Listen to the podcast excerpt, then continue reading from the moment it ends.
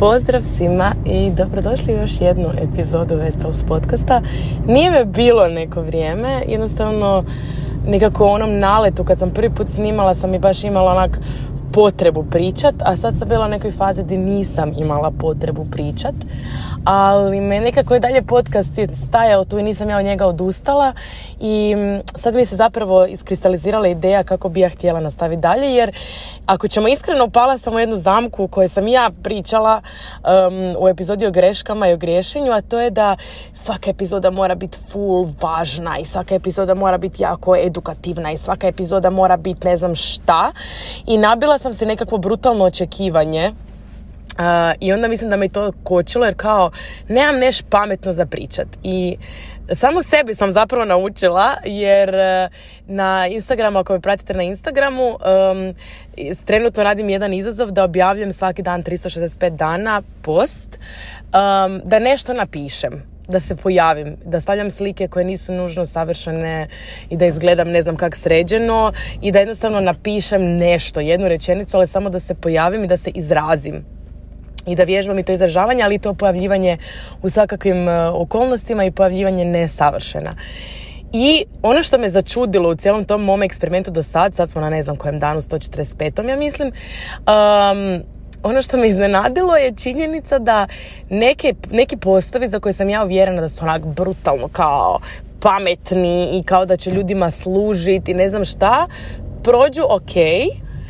a, a nekad postavi za koje ja mislim, ono, niko neće uopće shvatiti što sam htjela reći, kao, zašto bi ovo neko čito uopće i, mislim, na kraju krajeva onda se podsjetim, ok, Buga, radiš ovo za sebe i kao svoj dnevnik, ali svejedno nekad imam taj,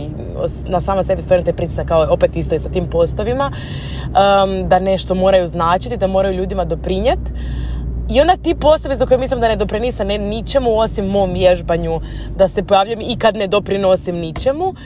Nekad ljudi komentiraju, ajme, kakve ovi tvoji postavi dirnu, ajme, kakve, ono, sam se povezala, onak, s čim si se povezala, brate mili, napisala sam nešto tako random. Um,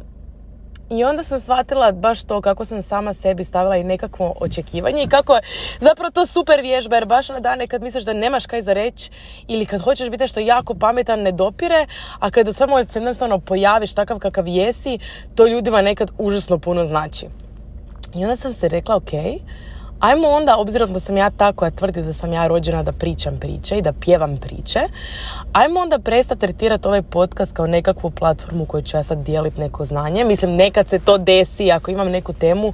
naravno nastavit ćemo u tom smjeru, ali ajmo iskoristiti podcast da vježbam pričanje priča. Jer na Instagramu imam jedan određeni i način izražavanja pismeno se ja izražavam drugačije nego kad to radim usmeno, a i na Instagramu imam i nekakav limit što se tiče samih slova. Ajmo onda vježbat Buga ispričat priču. Ono, šta mi se, nekakav audio dnevnik, ajmo reći, šta mi se to danas dogodilo, ono, što, nekakav mali isječak nečega što bi moglo biti zanimljivo a i možda neće biti zanimljivo, možda biti iznimno dosadno, ali svejedno, ajmo vježbati pričat priče. Pa eto sam odlučila to i ovo je bila mala pričica za danas kako zapravo nikad ne znate što nešto što kažete i nešto što podijelite može značiti nekome jako puno. Ne možete vi donositi tu odluku, ispočavam se, izlazim iz auta, ne možete vi donositi tu odluku za nekog drugog šta je za nekog vrijedno i da li će nekom nešto koristiti, da li nešto nekome znači